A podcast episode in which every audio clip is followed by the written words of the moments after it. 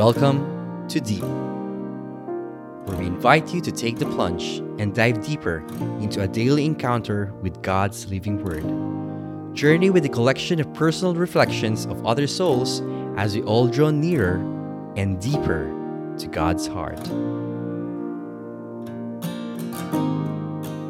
Hi, brothers and sisters.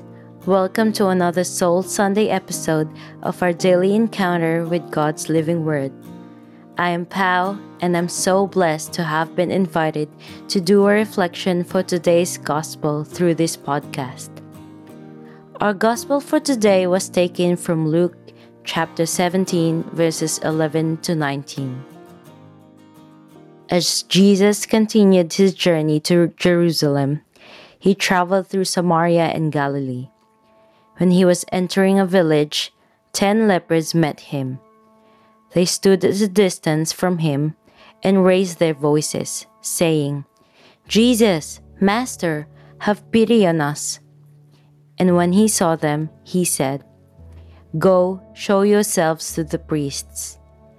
As they were going, they were cleansed. And one of them, realizing he had been healed, returned, glorifying God in a loud voice and he fell at the feet of Jesus and thanked him. He was a Samaritan. Jesus said in reply, Ten were cleansed, were they not? Where are the other nine? Has none but this foreigner returned to give thanks to God? Then he said to him, Stand up and go. Your faith has saved you. Brothers and sisters, the Gospel of the Lord. Praise to you, Lord Jesus Christ. The Lord, our ever loving Father, just knows what to say to us at the most perfect time in His most amazing ways. Even without us verbalizing our thoughts and emotions, He knows. He knows us better than we know ourselves. He knows our hearts, all the desires that they hold, our deepest prayers, our struggles, and even the ugliest parts of them, which we always tend to hide and mask. He knows, and He always, always meets us where we are. This has been me for the past couple weeks.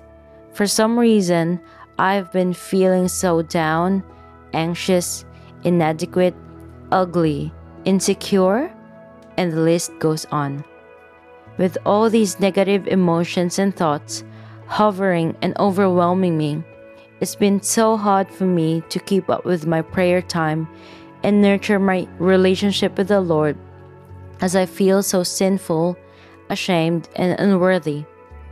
Instead of asking for His help and grace to overcome these, I have realized that I've been running away and hiding from Him, putting my walls up when praying, hesitating to go to confession and even trying to avoid to do this reflection episode at first. But as I have said, our gracious Father, who loves us so much, knows.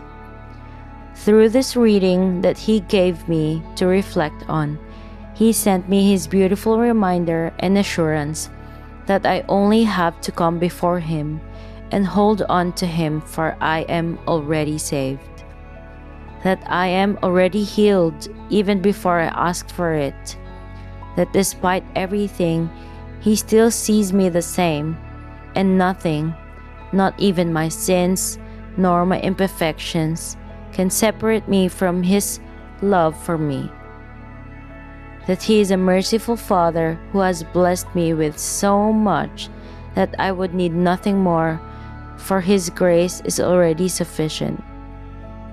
Perhaps this was also what the nine lepers have felt in the reading that they were so dirty and unworthy of the love, mercy, and healing, or that their emotions and thoughts have been clouded by the evil's lies, which kept them from running towards Jesus and praising Him.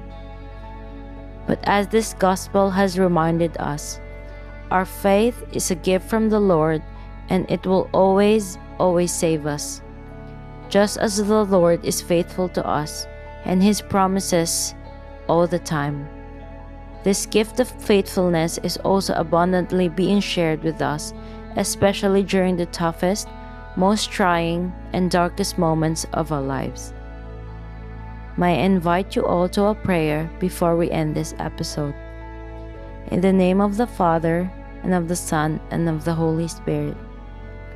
Loving Father, I pray that today we be reminded that we don't have to be perfect, nor do we have to feel great before we can come before you to praise and thank you for all the wonderful things that you have done to us. May you use all our weaknesses, insecurities, and imperfections as a way for us to fully surrender, completely trust you, and hold on to you more. We ask this through your Son Jesus and with the intercession of our Blessed Mother, Mama Mary, and spiritual Father, Saint Joseph. In the name of the Father, and of the Son, and of the Holy Spirit. Amen. Have a blessed Sunday, brothers and sisters. To God be the glory.